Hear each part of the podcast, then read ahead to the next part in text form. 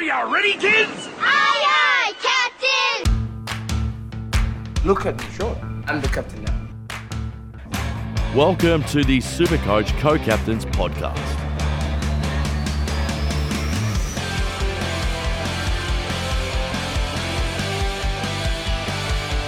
Hello and welcome to another episode of the Supercoach Co-Captains Podcast. I'm one of your hosts, Dano, and with me as always we have Patto. Welcome, Patto. Thanks, mate. Thanks, mate. Uh, yeah, keen to jump in on another one. Let's go. Yeah, man, Patto's internet connection's pretty shit again, but we'll work through it. Ooh, yeah. Anyway, group weekly winner, Patto, is Simon of the Footy Fighters with a solid score of 2,392. Uh, who do you have, Patto? Pretty stock standard team. Um, I mean, he got that score with Lachie Neale, um, captain, with his 108. So pretty impressive considering. He has Mills too, um, which is That pretty. Uh, no, he doesn't have Mills. Oh, there you go. I don't think. But he has Zorko in defense, which is an interesting POD, even though he didn't score great. Um, and he's got the ruck duo of Bruce and Witts, which is a bit interesting. But I feel like we might be talking about the ruck line a fair bit tonight, Dano. Um, we're gonna also do a another shout out because I think it's is it the Prostitutes? Prostitutes? Presti- Prestitute is the way it's named. Um, but he, he's won a couple of weekly shout outs as the as the group weekly winner. Um, but yeah, overall rank of 39 as we speak. So that is very impressive. So so great job solid. on that. Yeah. T, whatever T means. That's right. we don't know his fucking name. Anyway, uh, we'll move right along to the not so laughable things, which is injuries. Um, to start us off, we've got Brodie Grundy, PCL, uh, 8 to 12 weeks. Fucking our old mate Tom Browne, who says the sky is blue and the grass is green, um, has said the season. Um, either way, you got to fucking trade Patto. Yeah, I mean, he was seeing a specialist this week. So the original diagnosis is eight to 12. They could opt for surgery and that might get blown out to the rest of the season. So I think we'll see Collingwood's endeavor for the for the rest of the year, depending on that decision. But yeah, not good news. Um, I mean, people that traded out Grundy last week have been kissed on the dick, um, and that is me included especially to a Bruce because like we can get Bruce in without the price rise or with the price rise, obviously, um, as well as Hayes this week. But we'll go into that a little bit more. But yeah, Grundy's got to go. Um, at least with DPPs, you could probably swing Grundy to anyone you like, provided you have the cash, obviously. Um, but yeah, eight to twelve weeks, he's got to go. Um, Yep. Yep. yeah, We'll keep moving. Uh, We'll it's keep actually. moving. Yep. We'll keep moving because we've got a lot to fucking get through, Patto. Um, Darcy Parish, um, ankle, it looked like, or it sounds like that it's fine, but um, he could miss a week. We don't know. Um, so keep an eye out there. Lukey Jackson, Patto, health and safety protocols, one week. A fair few uh, Melbourne players are in health and safety protocols. Yeah, the there's three players and Simon Goodwin as well. Luke Jackson's the only somewhat super coach relevant one. I don't think he should be relevant. People did trade him in though, so he's on the list. Um, yeah, I mean, great news for Gawn um, coming up against Maxi Lynch. Yep, pretty much. And Christian Petracca. Um, Patto, has he got like a niggle or something? Or we don't really know. Yeah, he's actually been dealing with a bit of a knee issue. Simon Goodwin keeps getting asked about it, and he keeps saying there's nothing. But Petrarca left training early today. Um, today is Wednesday for those playing at home, and that is a little bit of cause for concern. He didn't look great on Sunday night. However, he did have a fair bit of attention by the team that don't tag, which is a little bit interesting. But um, look, you've got to hold Petracca. I think is a decent trade in option, but as soon as you start hearing about Niggles, you're, you're probably pretty hesitant. And with a high ish break even, you could probably wait to see another week or two. But he plays out against a pretty young midfield on the weekend. So, pretty good um, opportunity to have a look at him there. Yep. Uh, Sean Darcy, concussion one week. Um, we've also got another one. Paddy Yeah. McCartin, concussion one week. Some Yeah, the, then the Sean Darcy roller coaster. I, I feel for people that started him or have him. Um, it was never going to be a great, great ride. Um, when he's playing, he'll score great, but yeah, one week for concussion mandatory. Same with Paddy McCartin.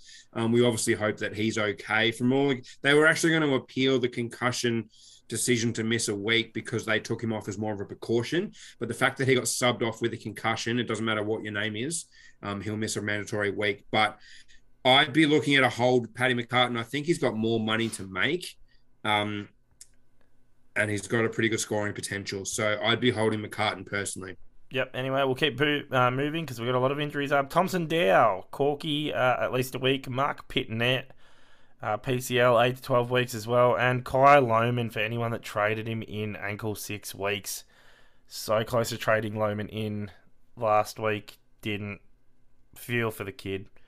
But anyway, we'll get the rookie trade ins, Pato, because we can flesh out Sorry, on just, them a bit more. Just quickly, just quickly, Dano, with Lohmann, um, this is exactly why you don't trade in rookies early, but we'll talk about that very soon a little bit more. Yep. Anyway, rookie trade ins that are on the bubble. First one, Sam Hayes. So he's got a minus 97 break even, 85 average, got 94 in his second game, number one ruck role. He's obviously one of the biggest ones that we've got to try and get in this week, considering that there's not many viable rookies to bring in if you are bringing anyone in, Patto. Yeah, you've got to bring him in. Simple as that. He's going to make 300, 350, um, and that's even being a little bit conservative. So, and he provides pretty good cover as well for, especially if you're holding a Bruce at R2 like I am currently. Um, if Bruce misses a week from a stupid suspension or an injury or whatever, you're okay with Hayes for a week or two. Um, anything more than that, obviously, you'll you'll change things around. But yeah, you've got to bring Hayes in. That's as simple as that. Yep, and Malcolm Rosas, uh, who we spoke about last week, minus 71 break even, 74 average, was a laid out last week, uh, but he could still play this week, Patto. So we don't really have to go too much into him because we just pretty much said everything we needed to last week. Yeah, Stuart Dew said there was a little bit of calf soreness, so probably a similar situation to a to a Cripps, even though that happened during a game where pure precaution just to make sure they're very aware of these sort of things now to to stop them before they escalate into a, a month or whatever injury. So if Rosas is named, I'm pretty confident with bringing him in along with Sam Hayes as a double downgrade this week. Yeah, uh, Ben Hobbs minus ten break even, uh, fifty average. Um, he's playing off half forward, not scoring the greatest. Towards the end of games, he's kind of getting some center bounces, but really it's kind of like a if you have to, like downgrade someone. He's still yeah. I'm I'm not sold on him myself. I'll just say There's that I'm not far sold on him myself. options. Yeah, There's far 100%. better options now. When Parish did his ankle in the fourth quarter, Hobbs was the one that went into that role, and that was when Collingwood kicked like three goals in a row, and and that was pretty much the end of the game. So Yeah. Look, it's a big occasion, so you can't blame a kid for for not doing well in that situation. But if Parish misses a week, I can see Hobbs scoring pretty well because he'll get the whole game there. Um, and I think they're playing someone fairly average as well. Yeah, the dogs. So um, actually, they've got a pretty good midfield. I wanted to make a dog joke there because they've got the same record as Richmond, but I can't because they've got the best midfield in the comp. So anyway, moving on. Yeah, uh, Finn Callaghan, uh, minus nine break even, 62 average, came off a 76. Um, he looks pretty comfortable at AFL level, just plodding along, but he's 198k, so a little bit of an awkward price tag there, Patto. Yeah, I agree. I I didn't catch this game on the weekend. However, I'm told he looked very good, but at 198, no, thank you. That's not good. Yeah, he looks at home at AFL level.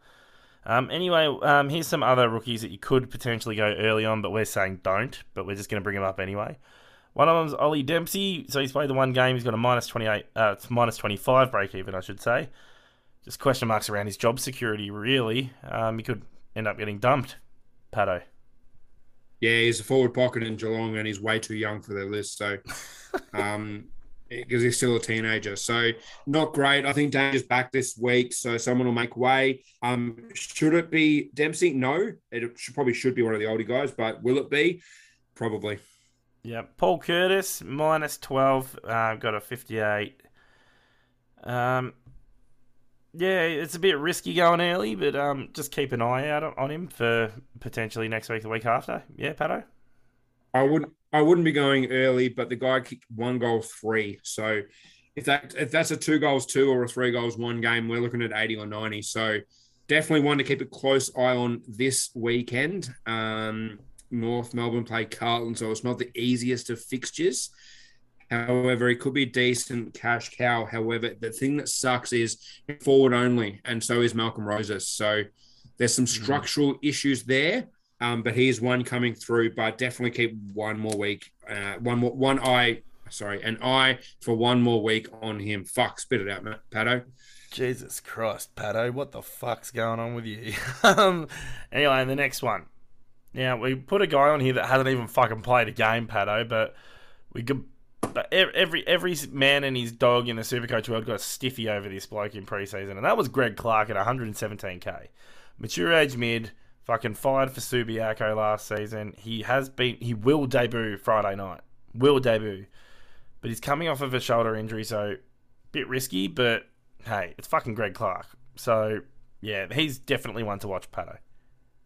Yeah, I would. I am very against bringing this guy in before he a he's played one game, but even if he's only played one game, I don't care if he scored 140 on Friday night against Women. Well- This is a guy that popped his shoulder out just before round one.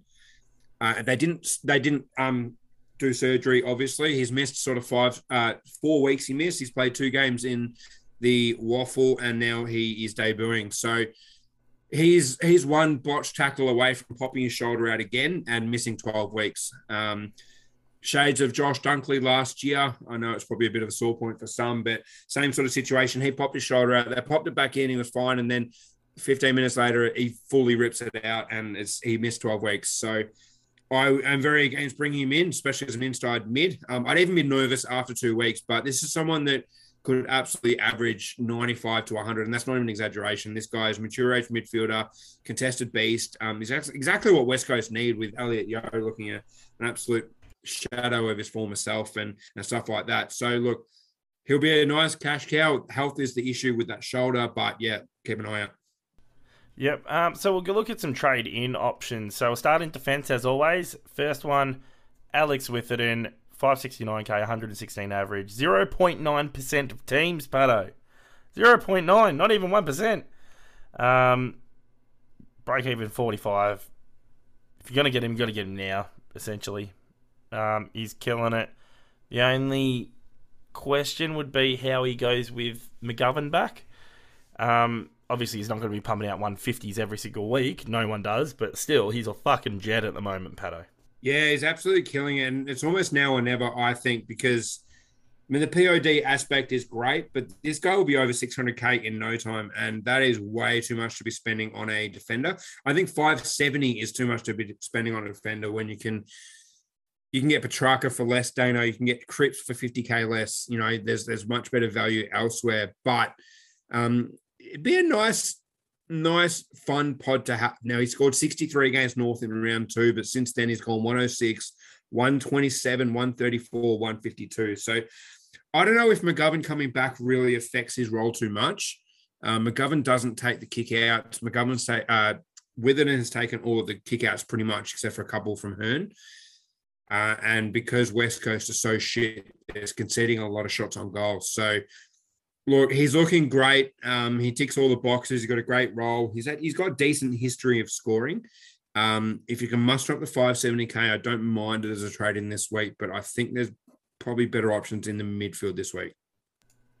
Yep. Next one we got is Dan Houston, 505k, 108 average, 9.8% of teams, 61 break even.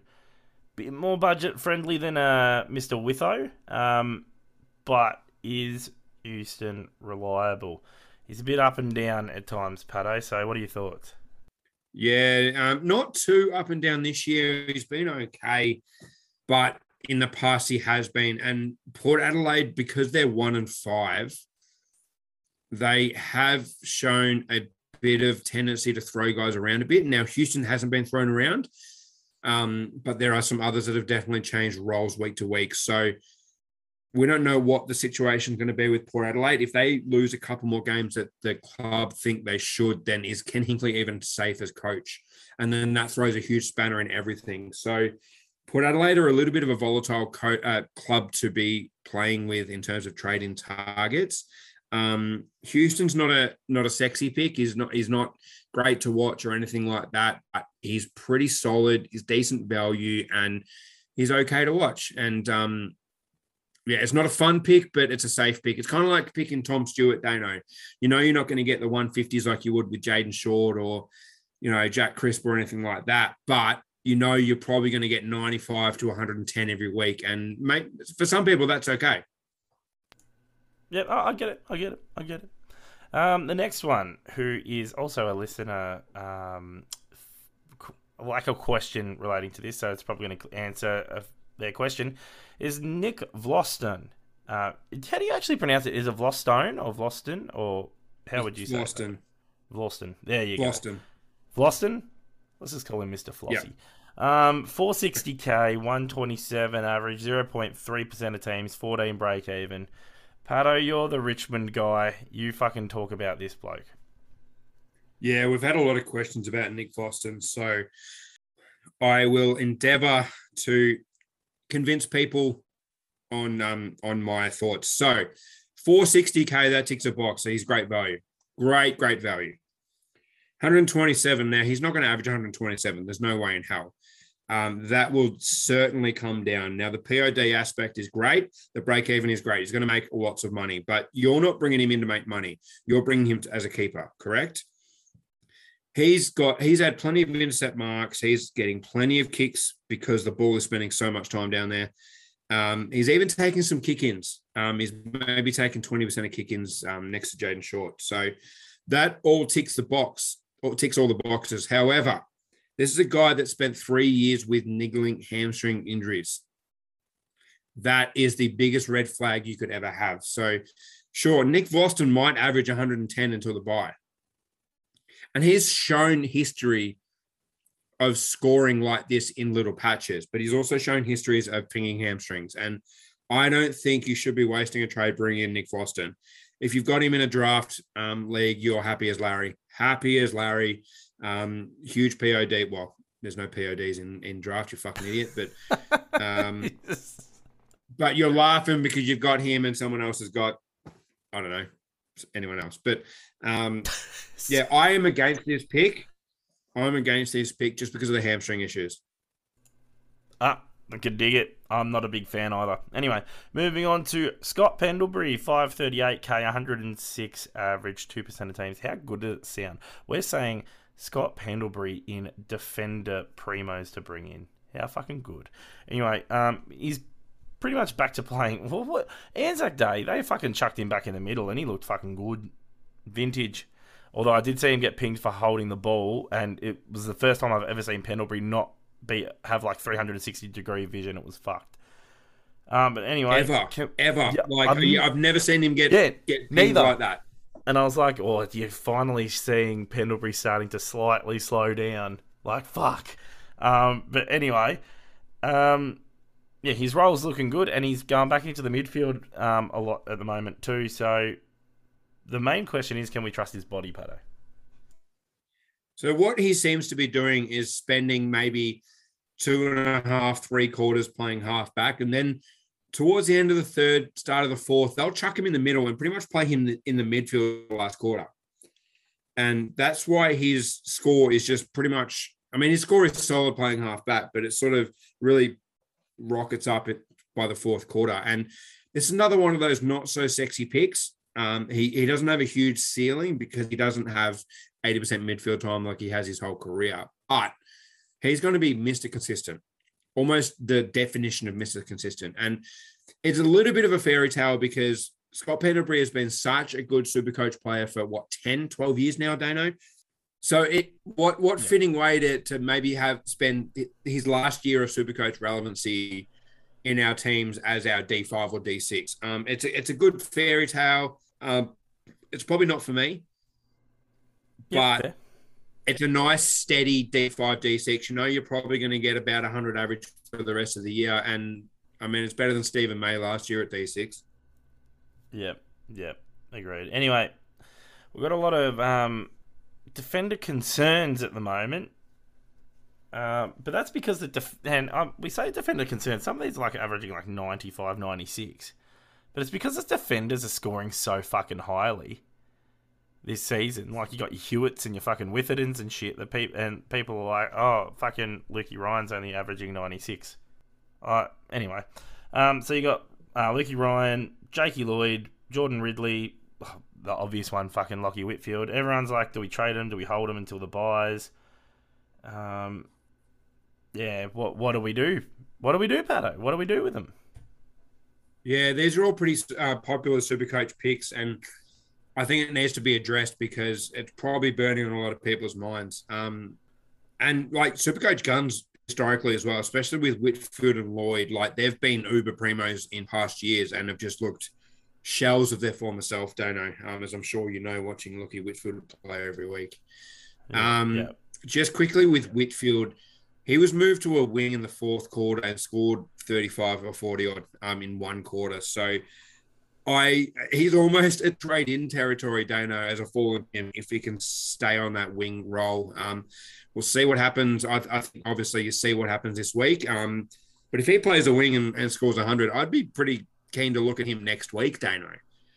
Um, Right. As crazy as that might sound, especially considering I traded him out after two weeks. But um, I think or if you still have these guys, you've missed the boat on trading them and you just got to hold them. Um, and they're more of a luxury upgrade at the buys if they're still averaging 90 odd. And you turn them into a, a Jack Crisp or whoever you don't have in that sort of top six to eight range. But I think by now they've lost enough cash that you've just got to ride out. Um, upgrade the rest of your team. Worst case scenario, you, might pick up a couple of really unlucky injuries, and you've got to spend a couple of trades fixing that up. And they're your D6 now. If is Ridley averaging ninety as a D6 the worst thing in the world? Dano, no, it's not. Um, and who knows? It, they're an injury away from changing their role or whatever. Like Lloyd, Lloyd's being disrupted a little bit by McInerney and, and Blakey and, and those sort of guys playing playing in the back line. But if Blakey goes down, all of a sudden Lloyd looks okay. I think he gets a bit more of the ball. Um, so I think you've just got to ride it out and happens and, and reassess after the buys. Yep, yep, that's fair. We'll go on to midfield um, upgrade targets. So the first one we're going to mention is Paddy Cripps. 521k, 118 average, 40% of teams. Still got 125 break even, Patto, but he's playing North Melbourne this week. He's playing North Melbourne. And if you don't have him, I, re- I reckon like he, he's in uber primo ter- territory scoring wise. You take away that one injury affected game, he's fucking killing it. So 521k for Cripps. If you didn't start him, if you're one of the few people that didn't start him, or well, here, here's another one. I'll go off on a tangent here, Patto. Would you trade him back in if you traded him out? That's an interesting one. Now, I, I don't think people should have traded him out. I know a few Uh, did because his ownership's dropped a lot, even though it's still forty percent. yeah.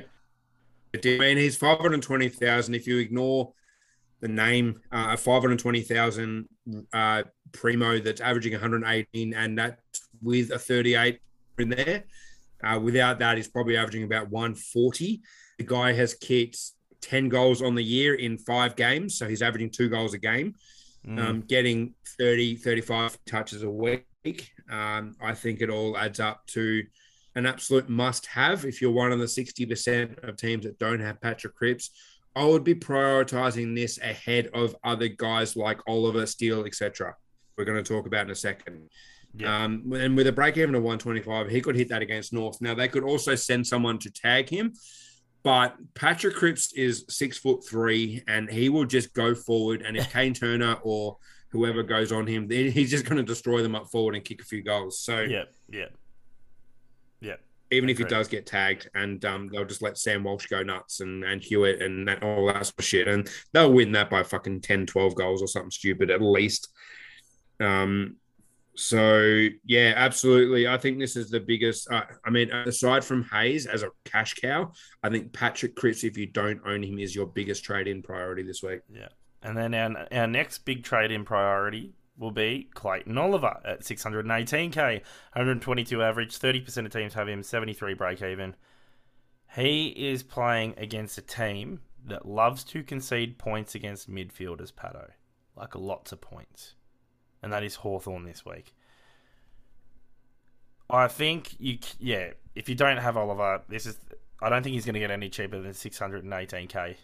In all honesty, um, your thoughts? Yeah, completely agree. And it- you look at the fixture now. Any fixture looks good when it's Melbourne because they are so fucking good. Oh but yeah, when you look at the teams, when you look at the teams that tag, oh, they've got Geelong in round 17, so they might, he might get an O'Connor in that sort of game. Um, he may get a, some attention from, from Sydney in round 12.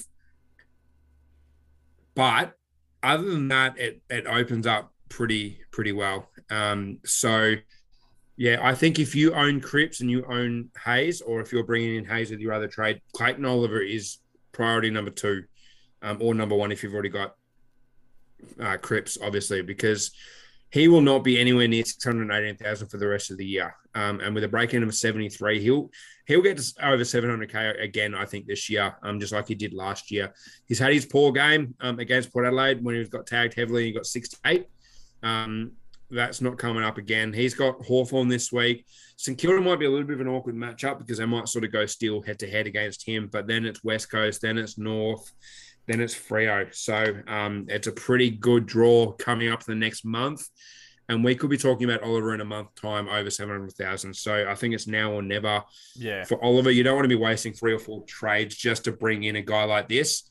You've got to get them, you got to strike when the iron's hot. And Yeah. I was hoping he wouldn't go this nuts against Richmond. I knew he'd score well. I was hoping it wouldn't be a 170 because it means he would stay over 600K. But I think this is the week. Yep, yep, agreed.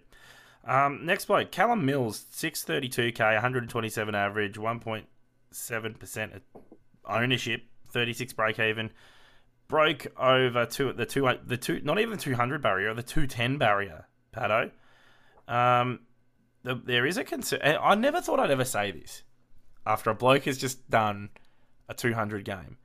The, the concern I have with Mills, and I've got him in my draft home league um, with the draft doctors, guys like Steve and that.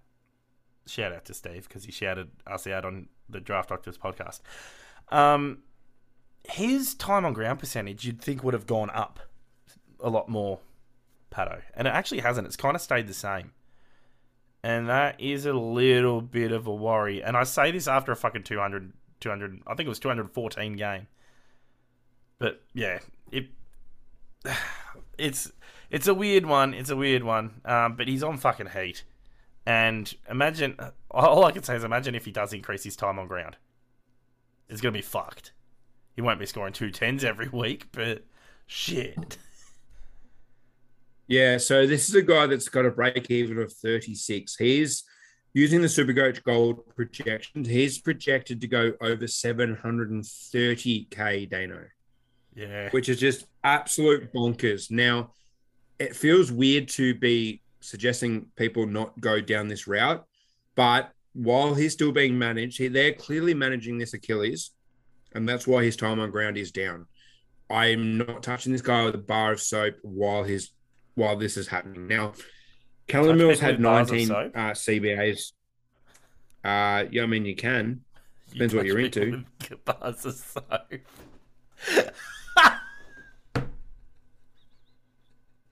oh shit. Patto's going around touching people with bars of soap. Anyway, keep going, Patto. Hygiene is important. but anyway, um, no, I, I, I, I'm I'm happy to let Callum Mills go through to the keeper. Um, I I don't love it just because of the injury. Um, he'll he'll have big games, and I mean, good luck if you do jump on. Um, it's going to be a bit of a roller coaster. We have to keep in mind though, he had an Achilles injury last year, and we both had him last year, Dano, but he missed four of the last six rounds with this Achilles injury. Now, that's that's Supercoach finals. That's a waste of a trade. If you're bringing him in, that's two trades just on Callum Mills and whatever he scores over the next however long. So I'm happy to to not go there just because of the injury history. Yep. That's fair. The next bloke, we have we've, we've been mentioning this guy pretty much every week, and his price keeps going up and up, and that's Ben Keays at 591k, 123 average, 3% of teams. Fucking POD. POD screaming out. 108 break even. He hasn't dropped below 106 Patto. And he's uh, he's a sixth ranked mid, and he just goes about it. Obviously, like his disposal could be a bit better, but when you're fucking averaging 123 and getting the ball as much as him, and you're fucking tackling like a bitch, and oh my, just yeah, I'm I'm all about Ben Keays. I'm all about him. Yeah, this has Jarryd Lyons last year written all over it, Dano. It's not a Cam sexy Guthrie. pick. It's a pick. It, yeah, same sort of thing. Um, Yeah. Guthrie had the injury though, so that sort of derailed his Ah. season. But Yeah, um, doesn't have the ceiling now. He got 149 against Collingwood, um, but he sort of floats around that 110, 120 mark. Um, and it could be a, a fun little POD. And he's under 600,000 now. His break even's at 108 because he is sort of floating is that consistent scoring. Um, but if you if you're going to get 110 from a guy every week, and you're not going to have fluctuating scores like Petracca, um, where one week you'll get 90, the next week you'll get 130, like. I would take 110 every week over a Petracca. Um, sure, it looks good when you when your guy gets 180 um, points because he's kicked four goals from the midfield and had 35 touches like Petracca, but um, you know he's he's in fucking 24 percent of teams. That's Christian Petracca. Keays is in what did you say? Two percent, three percent of teams. yeah. Um, and you know what you're going to get every week. Now he's not a captain option, and maybe that's not the appeal for a lot of people. But at under, under 600,000, um, as your M8, you could do much worse, Dano. Yeah, I, I like Keays. I like him a lot. Um, Jack Steele's is our next one. 651k, 119 average, 29% of teams, 107 break even. Patto is going to froth because he's got him. And I'm not going to get too far into that one. Um, 132 three round average, though, Patto. Um, he's looking the goods. Don't don't poke the bear, Dano. Yeah, I won't. I won't. I won't. But Look, look, um, Put the muzzle on. Put the muzzle on. Yes, Jack. It feels weird to be suggesting a guy that's six hundred fifty-one thousand, but it's pretty much now or never. Um, because he's not dropping below this price, I don't think, for the year. Um, he's really hard to tag because he's a contested beast, and he kind of tags himself. It's kind of like Callum Mills, where you, you wouldn't put attention on him because if anything, they're the ones that go to the best mids for the opposition. So you're either going to bring in Jack Steele or you're just going to be pushing shit uphill to bring him in. And I'm shocked that he's only in 29% of teams because he's the, he's just the the definition of super coach, pretty much. Um, yep, so, like, if I'm saying that Cripps and Oliver are, are priority number one or two as a primo trade in this week, Jack Steele's number three. Um, they're not cheap. Well, Cri- Cripps is cheap for his output, but Miller, uh, Oliver and, and Steele are both over 600k. But yeah, you're going to want him in, want them in your team. It's as simple as that. So I think you need to try and do what you can to bring him in if you don't have him. Yep. Um, and yeah, we actually put Patrick Cripps down twice. Sick. Um, there's going to be one that I'm going to say to keep an eye on over the next few weeks, and that is Touk Miller. Now, we touted him as being what, one of the top four mids, we reckon, by season's end. And he hasn't been going about it in his normal way, but I can still see him fucking going back on it and pumping out 110 plus every week soon. And he's getting to the cheapest he's ever going to be. So over the next, see see how he goes this week. I don't even know what his break even is, Patto. I know it won't be the greatest. Um, we can look that up. Yeah, right so now. there's actually a few midfielders that are looking a bit similar in the same sort of bracket. So we'll quickly touch on that just because you mentioned it. But yeah. Here we go. Miller is Miller, definitely one of them. 130 break even. break even. Yep, Yeah, seventy he's eight k at definitely one I'm keeping an eye on as a. Sorry. Oh, he's five seventy eight k at the moment too. He's lost Yeah, almost so he's hundred definitely one that I'm. Yes, he has.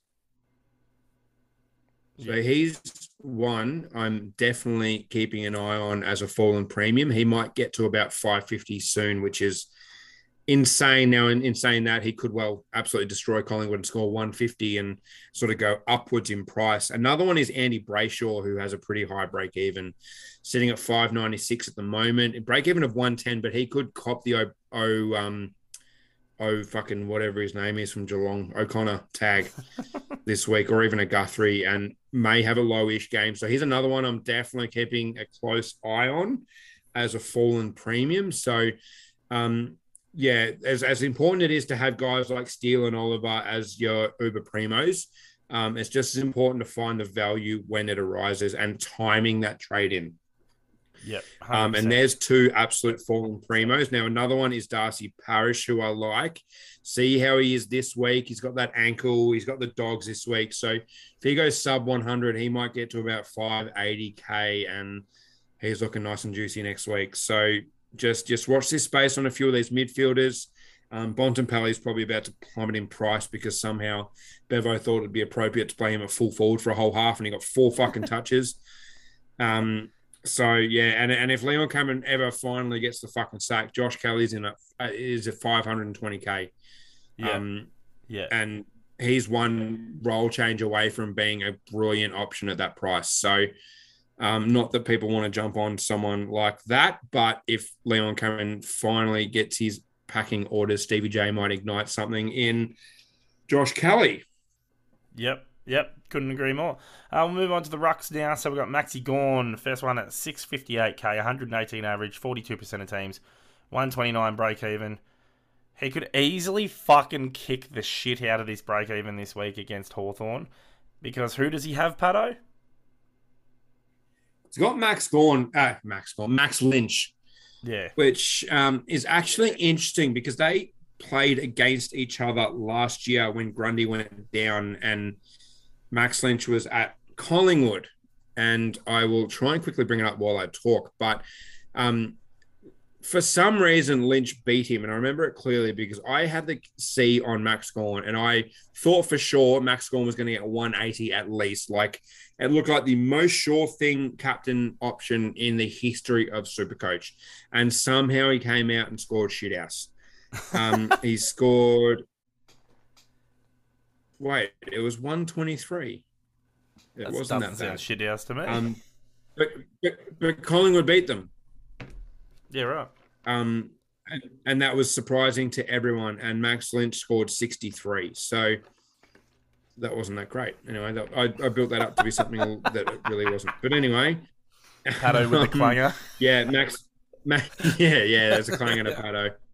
Um, but no, if you can find the 114k it takes to get Brun, uh, Grundy to Gawn if you don't already own Gawn, um, I think that's a no-brainer. Gawn is is clearly the number one ruck if you don't include English in the conversation. Um, English and Gawn are clear one and two, I think. Um, so yeah, that's the obvious one, but it is a lot to pay. But again, Gawn is trending upwards in price, and you're not going to get him any cheaper for the rest of the year. And add to that, Luke Jackson misses this week with COVID. So Yep. yeah, yeah. um, let's just hope Melbourne don't have a mini outbreak. Let's just say Yeah. that. But um, yeah, Gawn, Gawn is the obvious sideways premium trade for me.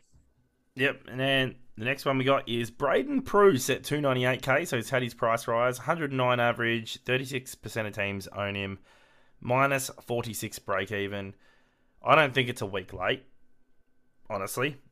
Um, but in saying that, Well, it you could make a fuckload from going It is Grundy week- down to Preuss.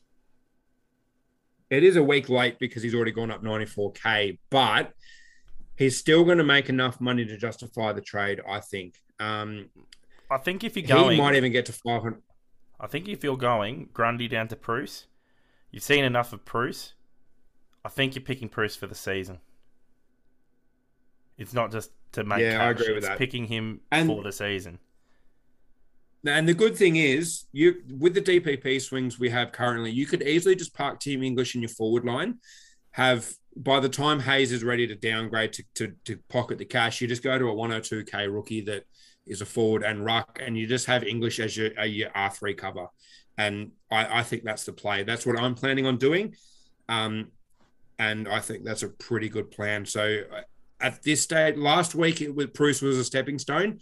With the Grundy news now, I think Preuss is a, a keeper, um, and hopefully the Giants don't do anything funky with that. But from all accounts, Dano, Preuss, and Flynn looked incredible as a ruck duo. And how has it not been done from round two onwards is beyond. Don't me. get me started. Um, one of the things with Preuss though is that in that last quarter, and this is the last quarter, he last time I checked, he had 24 hitouts in the last quarter. Or the Giants had 24 hitouts, and most of them were Preuss.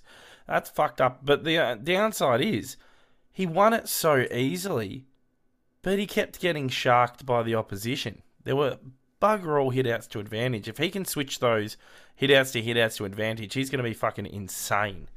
And that's scary because he's averaging 109 at his price. So, yeah, I reckon if you bring him in, Is- he's going to be a keeper. Is that only because Marshall went down with injury and obviously Hayes did an ACL? Yeah, yeah. So, But well, still. sorry, Hayes didn't play play that game. Um, but No, he did. Yeah, yeah, I Hayes mean, played. yeah, Preuss he went down Preuss early. yeah, Yeah, but anyway, the, the fact is he had sheer dominance, and he just needs to get them as hitouts to advantage. Anyway, Riley O'Brien's our next one. 522k, 106 average, 4.5% of teams, 55 break even. He's a fucking POD and a half. Doesn't really miss games. Solo rucking Patto. What are your thoughts? yeah. It's not quite as a sexy pick as Gawn or Preuss, but you pocket a little bit of cash by doing this. You pocket twenty two k. Uh, break even at 55, so it'll go up a little bit in price. Averaging 105, that's fine from a guy that's average uh, that's priced at 520k um, as a as a ruck. And yeah, I mean he's had one really random low score against Essendon at 61, and Essendon are a team that actually traditionally give up big points to rucks, so that's really weird. Um, but other than that, he hasn't dropped below 92, so it's not quite as sexy. Um, but he's he doesn't miss games either, so he's a really solid pick. He, uh, and I say that now, and and here comes a fucking Riley O'Brien injury. Dano will probably put the moxie on him. Uh, touch wood, touch wood, touch wood. Yeah, Um, anyway, we'll move on to the forward line, and a guy that we've already mentioned previously uh, is Lukey Parker at 475k now, 96 average, 1.8% of teams, a 53 break even. You got 21 sound of bounces attended on the weekend, uh, Patto. And if I quickly look at something, this is this is uh, Lukey Parker. He's gone up 23% um, from round five to round six for centre bounces attended. So the previous round he only had 52%. Round 6 he had 75%. So that's fucking sexy good. That is sexy good. He had more than Mills, didn't he? yeah, he did, he did. Um, only a few more that he had more than Mills, who scored 210. So Luke Parker is a very interesting one. Now you wouldn't be considering him as a midfielder, but as a forward, it, it completely changes things. Don't know. Yeah. Um, now he did have a, a 36, uh, 39, sorry, in his history. So that kind of scares you off a little bit. Uh, but the role looks really good. Now, if anything, Heaney's actually playing more forward and they've moved Parker into the midfield, which is concerning if you're a Heaney owner, but I'm not. So I don't give a fuck about that. Um, so yeah, Parker Parker's an interesting one because next week his 39 comes out of the rolling average. So while his break even is at 53, I want to see this for one more week, Dano, and I want to see it for one more week because it's almost certain we've said it for a couple of weeks, but I think Papley's actually returning this weekend. Yeah. And I want to see the role with Papley. Now, I hopefully Heaney and Parker both play bulk minutes in, in midfield against Brisbane. And that's enough of a sample size for me to say, yep, I'll grab Luke Parker at about 500k and he'll average 100 for the rest of the year. And I'm happy with that. Sure, his scoring will be a little bit up and down. Luke Parker has always been up and down. That's why he hasn't been a great super coach option as a midfielder. But as a forward, I mean, most people, most of us have Zak Butters, Dano, who has scored 150s and has scored 60s. Like, that's the definition of up and down. So Yeah. Luke Parker was a fucking breath of fresh fresh air compared to to Zak fucking Butters at the moment. So um, Luke Parker's definitely one I'm keeping a keen eye on, and 1.8% of teams don't know. I suspect that will maybe be about five percent by this time next week, Yeah. but we'll that's look- still yeah. really great POD territory. Yeah, we'll just look at his last four years worth of fucking scores. So 2018 average 103.5, 2019 105.1, 2020 106.3, 2021 108.7, and now at the moment he's 96.3. He's not even 30 yet. He turns 30 or six months' time. I think he's, yeah, October 25th. So, like, he's still in prime category, um, prime fucking age. So I, I actually really like the Luke Parker pick. Um, how much does he go up? Let's say if he scores 110, Patto. What's his projected actually? Probably about 20, 25k.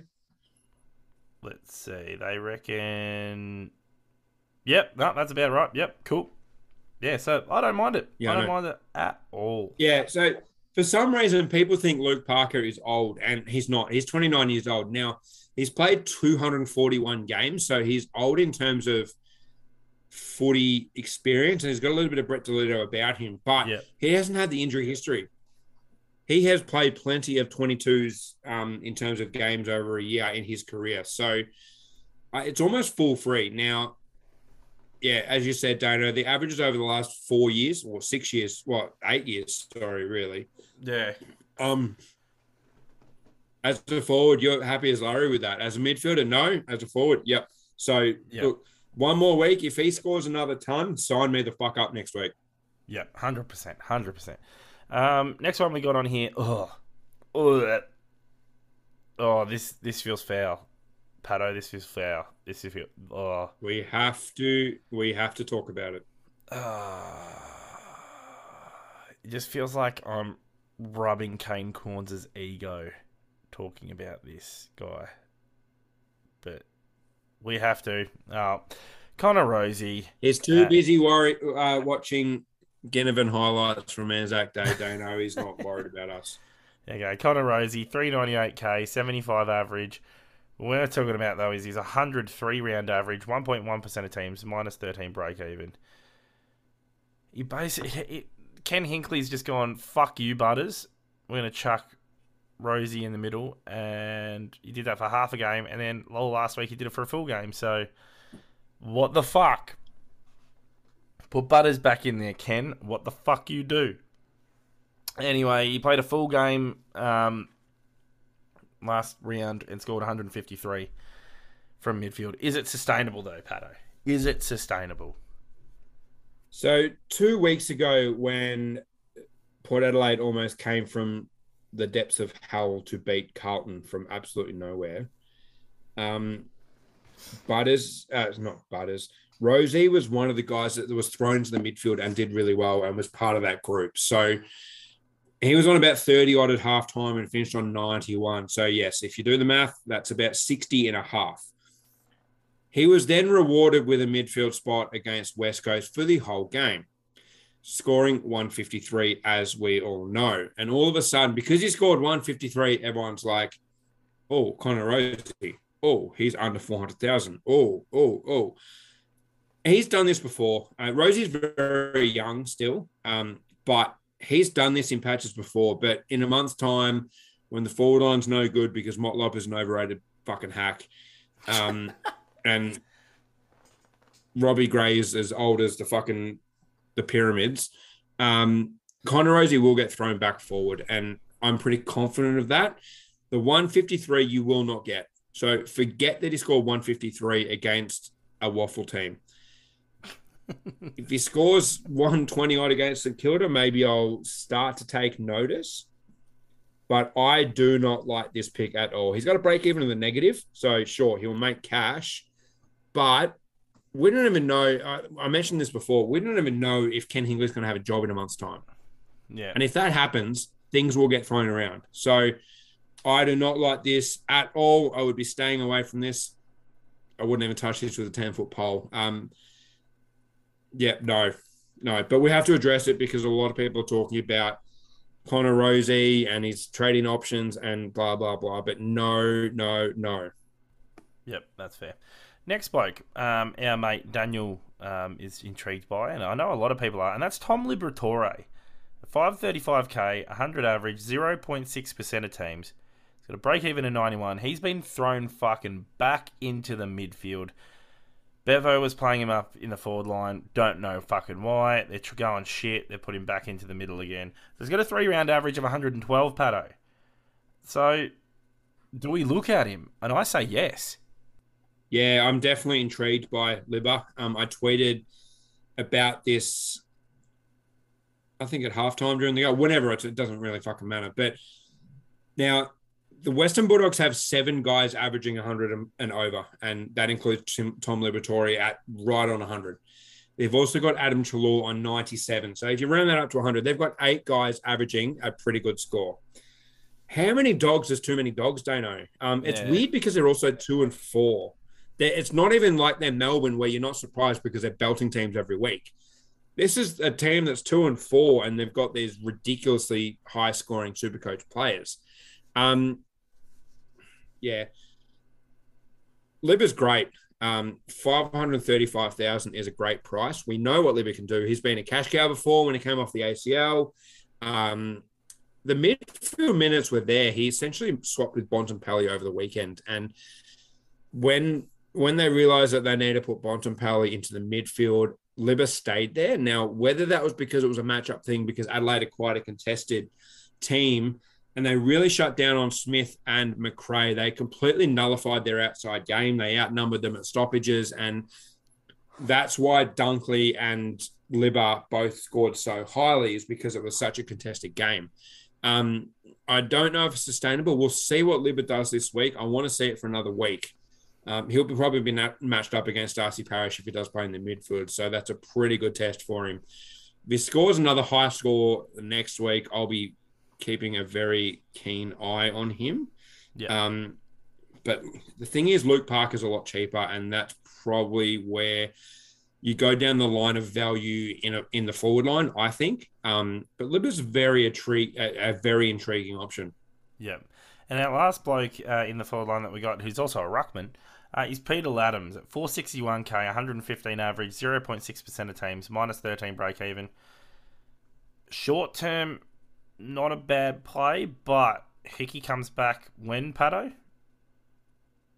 He's three or four weeks away, uh, Yeah. barring any setbacks, obviously. So I don't love this. Um, Peter Ladhams is third on the list of traded in, not in my team. And he's probably pretty high up on most people's lists. Um, I don't love it. People look at the most recent scores and they think, oh, yeah, he's going to score like that. But he's not. It's so obvious that he's not. Um, do not trade Peter Ladhams in. Um, he might score great for the next couple of weeks, and people will be, oh, he's 550k. He's got me 300 points over two weeks, but I don't give a fuck. He's going to average 80 for the rest of the year. Do not do it. You will regret it. Yeah. ah, he's been controlled a little bit this week, listeners, uh, but he's still letting loose. Is loose as goose, Patto. oh, fuck. We'll go on to the viewer. Um, sorry, viewer. Fuck me, dead. Oh, listener questions. Um, we'll start with Facebook, Patto. Um, so Sam has said, "What's the amount of trades you guys have left, and ideally, how many would you want at this point in time?" And then he goes on to say, "Surely this is the week to use a boost to bring in one to two guns, etc." Um, I'll quickly go to mine. By the way, can I just say, I had the most disgusting week, and I've never had this happen before. I dropped 10,000 spots in one week, Patto, for a 2071 because I had. Listen to this. This is how fucking past my week was. So I started Jack Hayes on the fucking field once my team decides to Oh, load. no. I, That's a great start to the, the week, isn't it, Dano? yeah, and then I had. Listen to this. game It, get- the round. it gets better. So I had McRae as captain. So he only got 92. So fucking shithouse there. Um, I had O'Driscoll on field with the 42. Um, this is where it really fucking hurt. So I had Zak Butters. Yep. I traded in Petracca for Raul, and Raul outscores Petracca. I I went, oh, do I try and get with it, and or do I go to Goey? And I went to Goey because of Anzac Day, and that's almost fucking. I think that's like what, like eighty point difference right there. Yeah, like- the weird thing is, um, the the prison bar guy actually um had a good game, but he had a bunch of clang. He had eleven clangers. Um, oh, dude, get so this. This, he, this, he- is, this he- is worse. looked great. He was he was listen, listen. The the third trade is the worst one. So Rosas was a late like a laid out. So I went, hmm, who can I pick um, to replace him? So there was either Lohmann, who I didn't go for, thankfully. Then it was between Hobbs and McInnes, and I went McInnes and put him on field for a solid fucking 17. Oh, Because I didn't And like Josh Ward. As well. So side, I didn't like Josh Ward. he had two touches. Dano. I know, it was disgusting. So that's how bad my week was, everyone. So I actually have 28 trades left. Um, because I went hard last week with the boost and it fucking failed. But hope the only way is up from there. Surely to go, he does a bit better than a 76. Surely Petracca goes better than an 87. Can I just mention I traded out Bowie as well?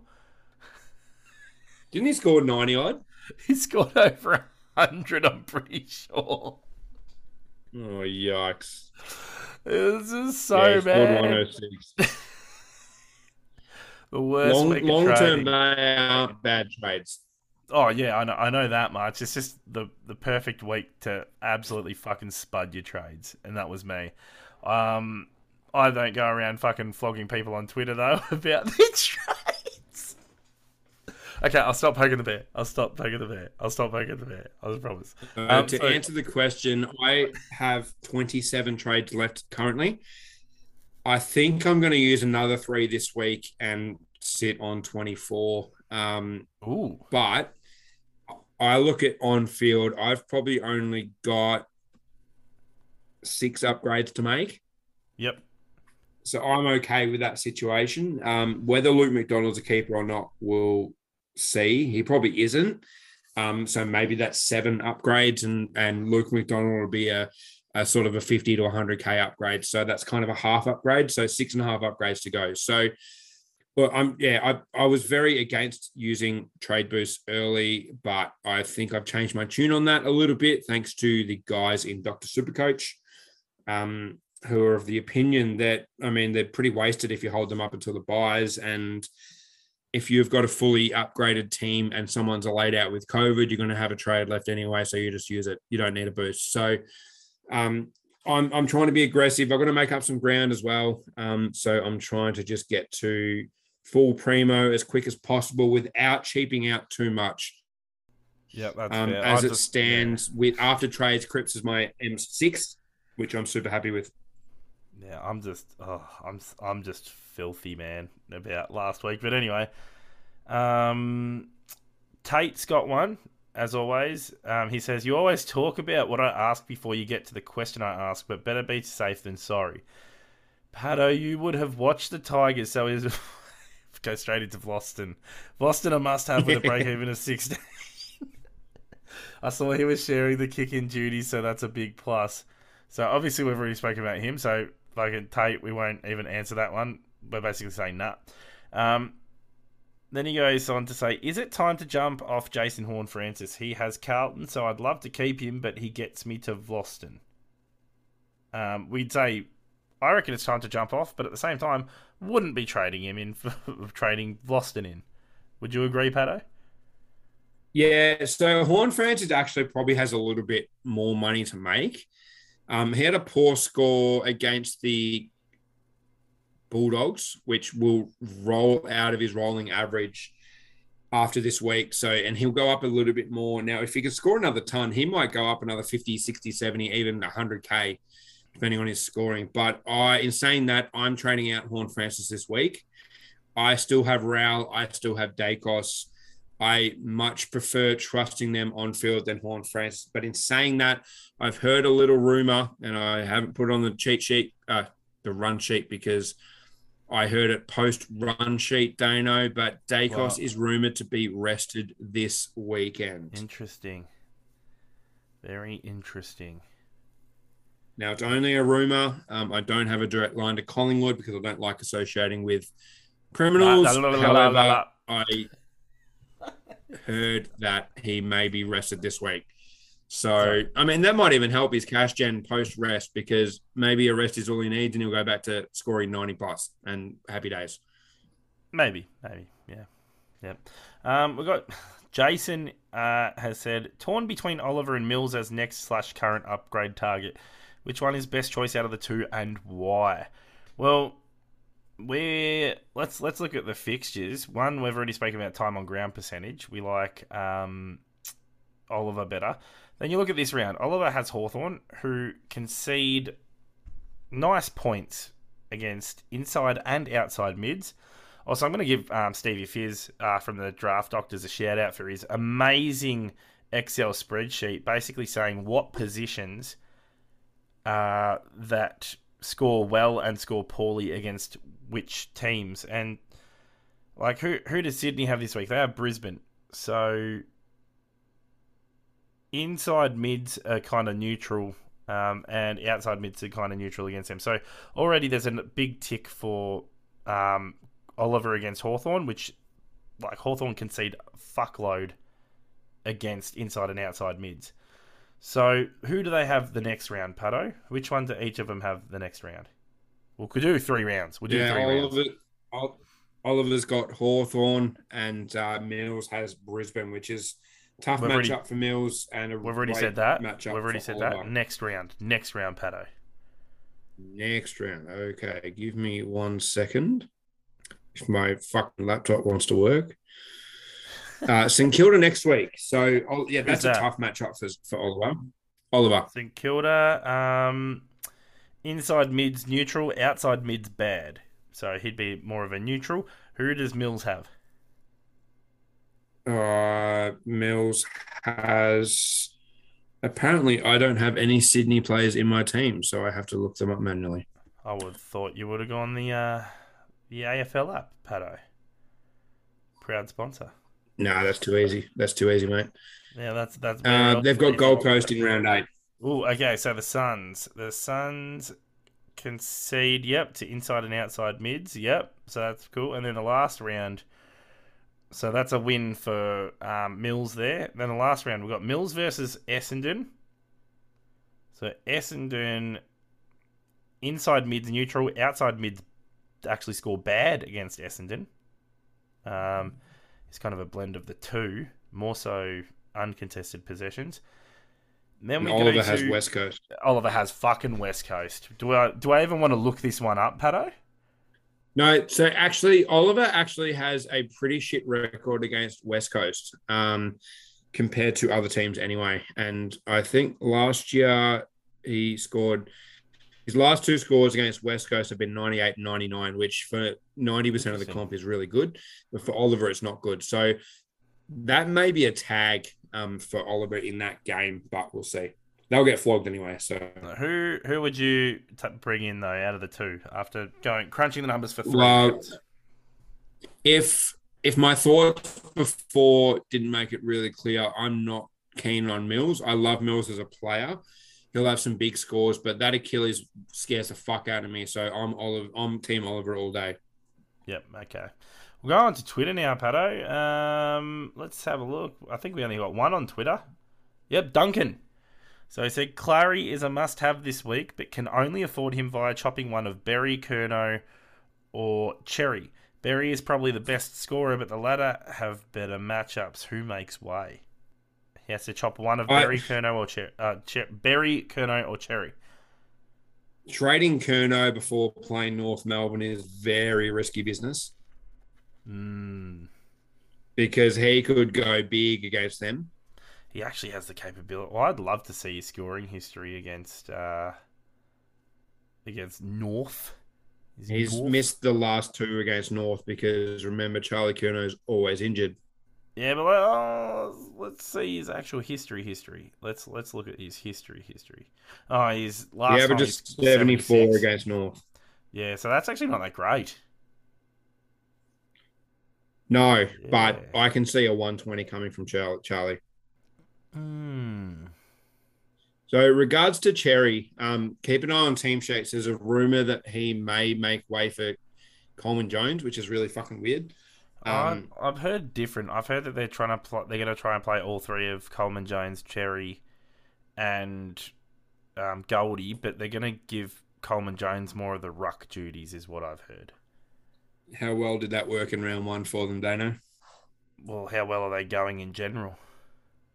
Oh, shit house. When Goldstein in or out of the team doesn't make any fucking difference to that. Yeah, yeah. Um, and yeah, I mean, Berry's looking okay, but that shoulder um, is concerning. But Jarrod Berry might have a role to play against Mills, and that actually helps his scoring by having that inside role. So it's a tough one. I'd probably be leaning towards Xerri after a couple of down-ish scores, um, and keeping the other two guys. You're you're just hoping for that 120 game for Curnow.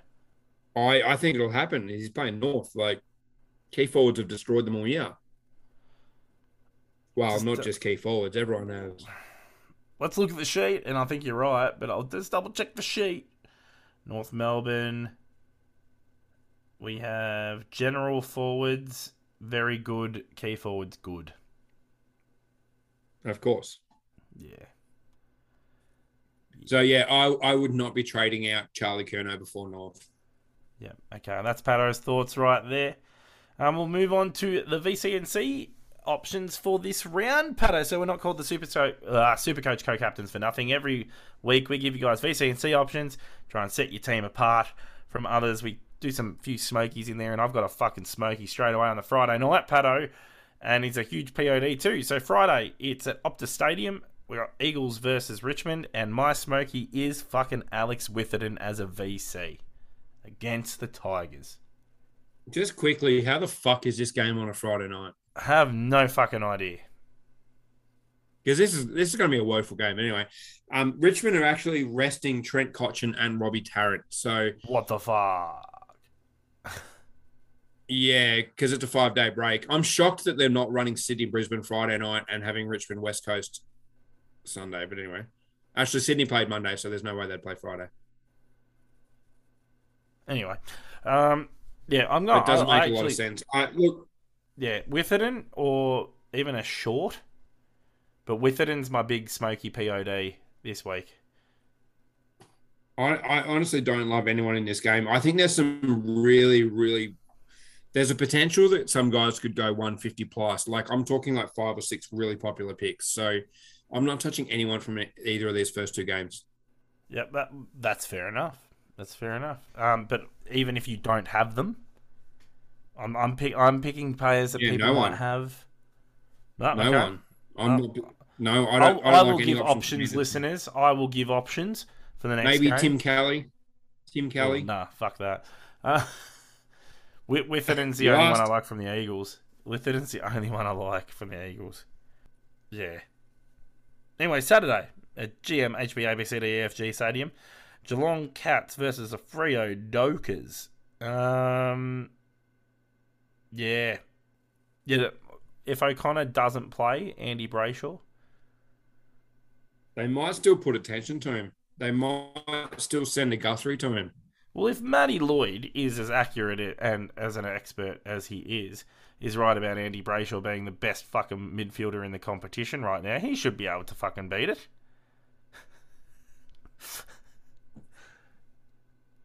Lloyd, is the new Kane Yeah. Cornes, in my opinion. I don't love it. Yeah, no. Kane Cornes is the new Kane Cornes. Popped corns. Um, okay. You don't like anyone else? No. No, nah, nah. Move on to 2:10 p.m. at Adelaide Oval. The Adelaide Crows versus the GWS Giants. Giants are going to go one and six uh, after this game. Um, Crows will win the Crom. Ben Keays, Ben Keays for a solid 120. Tom Green, Daneo. Ooh. You know what? You know what? If the Giants win, Green will go huge. If they don't win, I reckon he'll get about 108, 110 maybe. Adelaide love conceding big scores to, to contested mids. That is true. That is very. Oh, you're making me change my tune now. You're making me change my tune. The issue is, Daneo, this game overlaps with probably the most obvious three VC options in the whole yeah, season. yeah, Yep. Yes, indeedy.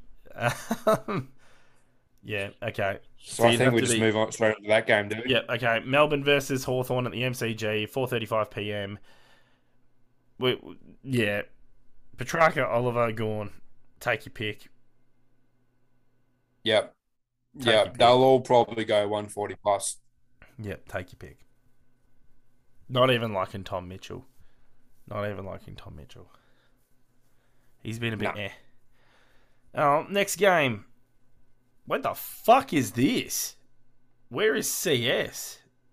Oh, Cazaly's. Oh, fuck me, dead. Zayle's Stadium. Oh, I completely went fucking mental blank then. Um, we got St Kilda versus Port Adelaide Power. And we already know who Patto likes in this one.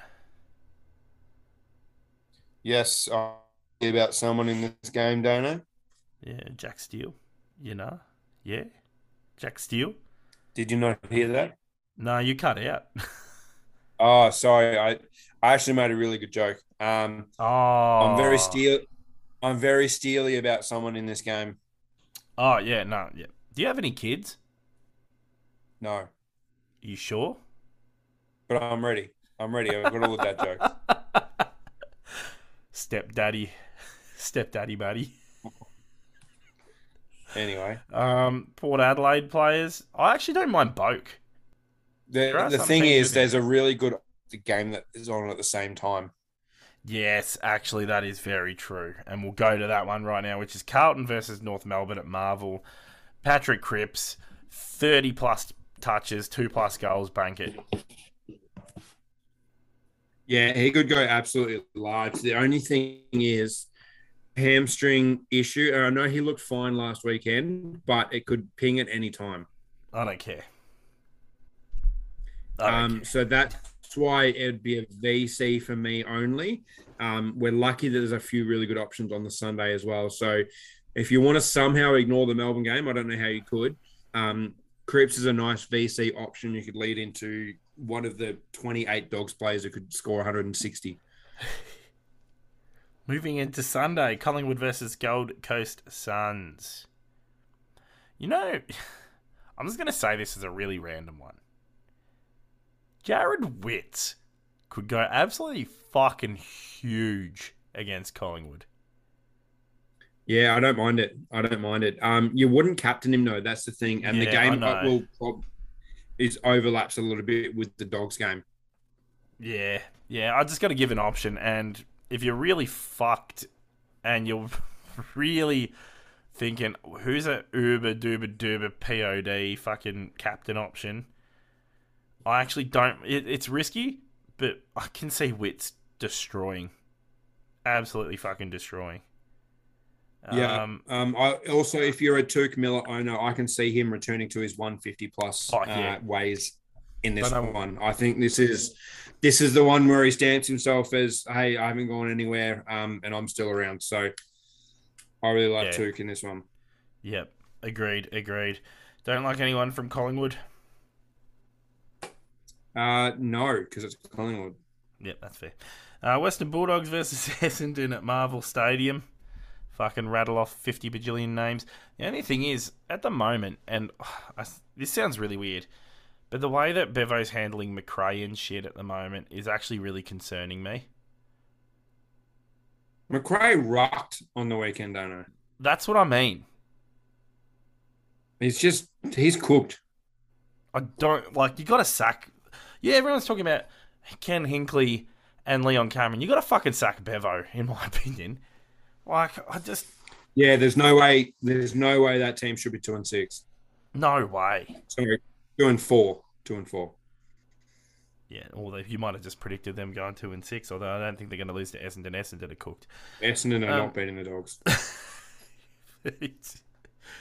but yeah, um, Timmy English. Oh no, he's not playing. Fuck. Uh, Yeah, Tim English will score really well this week, don't they? uh, Jack Jack Macrae, Josh Dunkley, take your pick. I guess one of them's going to go big. The other one might.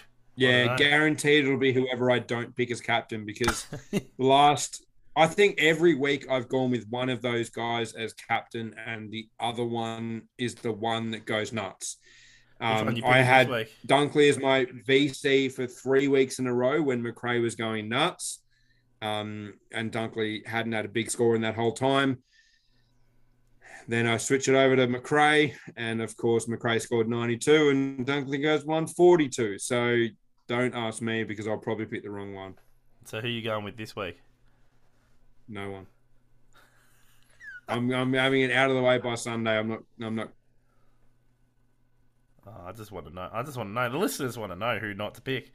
Uh, All right, let's go, Macrae. Macrae, I think will score more. Okay, everyone bank on Dunkley then. Um, Parish, considering Western Bulldogs don't tag. Uh, he could be matched up on Libba though, and that's a little bit awkward because Libba is a very good negating midfielder. Yeah, okay, that's fair. He's not a game- tagger as such, but he does negate. Last game is the Swans versus the Lions at the SCG. Now, Patto. Outside midfielders score very, very, very good against Sydney for some reason. But inside mids don't score that well, which is really weird. So yeah, Lachie Neale's last two against Sydney. So last year in his injury affected season, he scored 77. That was round one, though, so he wasn't injured at that stage. The year before, which is the year that, that Lockie Neal won the Brownlow in a runaway, um, scored 55. this, this is what I mean. So inside I- mid. Would not be touching Lachie. Yeah, because Callum Mills is on them. McCluggage is playing more on a wing, isn't he? Or is he more in the mid, in the inside? No, he's more of a wing. I reckon McCluggage could go fucking Bunanas in this game. Maybe.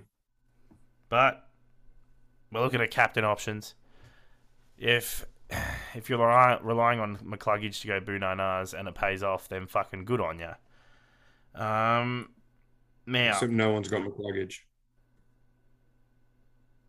inside mids are kind of neutral against Brisbane, um, scoring wise. Heeney, I don't mind as a risk. Yeah, yeah, yeah. Because if Uh, Papley's named forward and Heeney's named midfield, um, it could be worth the gamble. But I think there's much better options over the weekend. Yeah, that's fair. That's fair. I'm just going to say something about the Western Bulldogs. I want to go back to the Western Bulldogs and um, uh, was it Essendon? Essendon game. You know, have you seen Western Bulldogs actually fucking suck against key forwards? Yeah, have you seen their backline? Like, It's tiny. like key key forwards. Not. I'm not talking like your fucking little dudes. I'm yeah. I'm Peter Wright, mate. Th- This is just off on a tangent, everyone. Peter Wright could go four plus. He could. Yeah, I was just yeah, just looking at this sheet then. Anyway, um, yeah, Patto, do you want to say your Twitter handle for everyone so they know who to sledge when you start going off your, Yeah. your knockers? It's at B A T T O S Triple C. And mine is at D A N E O S triple C. Um, yeah, shout out to the draft doctors. Uh, I was doing a little bit of cheeky banter with Stevie over Twitter, so he gave us a shout shout out. Um, I got to ask actually, Patto. They had a question on their podcast. What's like the dodgiest thing you've done in a draft league that was kind of frowned upon? The like- dodgiest thing. Yeah, so I, I I had two examples. Steve mentioned one because we did it at the same time, which was where like on a one Sunday the waiver wires opened up to free agency pool, so we both fucking raided the fuck out of it when it was like a glitch. So we had to put them all back into the pool and then the waiver wire reset and shit. But the other time in our home keeper league, and Stevie didn't mention this, um, a lot of them are draft players and not classic players as super coach. So I think it was like my first season. I actually did the VC loophole in our draft league, and everyone absolutely flipped their fucking shit. And they actually made a rule that you can't take a VC score on like a Thursday or whatever. Like you have to do a straight captain. If the captain is a laid out, then so be it. Then you get the VC score. But yeah, they flipped their shit at me for taking the VC score, putting a non-playing player on the field, and putting that that down as C. Very interesting. Yeah. Have you had anything like that? No, I'm not a league? huge draft player. I love playing drafts. I usually win drafts, and that's why I don't get invited to them anymore. Um, but I am a slut for just studying everything, studying rolling averages, opponents, just working the waiver wire. And people hate it because I jump on these guys, I'll score 140 for a few weeks, and then then Jump whoever they were replacing comes back and I'll jump off and, and get on the next guy that's replacing someone in the midfield. So um, I got a really good draft record, and that's why people don't like playing with me. We got to do a draft league together, man. Or going to be fucking Yeah, mental. absolutely. It'll be mental. It'll be mental. Anyway, from us at the Super Coach co-captains, I'm Daneo, And I'm Patto. and this is us signing. The fuck off. Yeah, boy.